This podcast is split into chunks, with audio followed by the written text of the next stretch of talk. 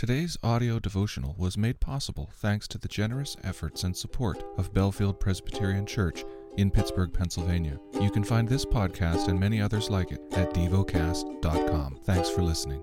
The lesson is from the book of Psalms. The 56th Psalm.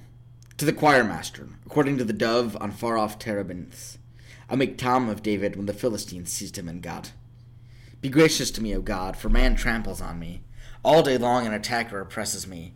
My enemies trample on me all day long, for many attack me proudly. When I am afraid, I put my trust in you. In God, whose word I praise, in God I trust, I shall not be afraid. What can flesh do to me? All day long they injure my cause. All their thoughts are against me for evil. They stir up strife, they lurk, they watch my steps as they have waited for my life. For their crime will they escape? In wrath cast down the peoples, O God. You have kept my count of my tossings, put my tears in your bottle. Are they not in your book? Then my enemies will turn back in the day when I call. This I know that God is for me. In God whose word I praise, in the Lord whose word I praise. In God I trust, I shall not be afraid. What can man do to me? I must perform my vows to you, O God. I will render thank offerings to you. For you have delivered my soul from death, yes, my feet from falling, that I may walk before God in the light of life.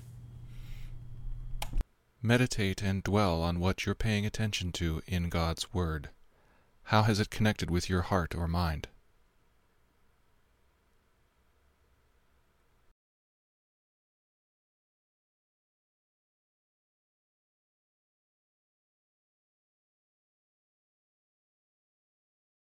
Pray to God freely about what has moved you today.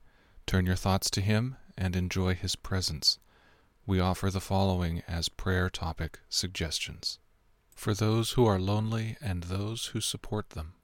For Europe, thank you for listening to DevoCast.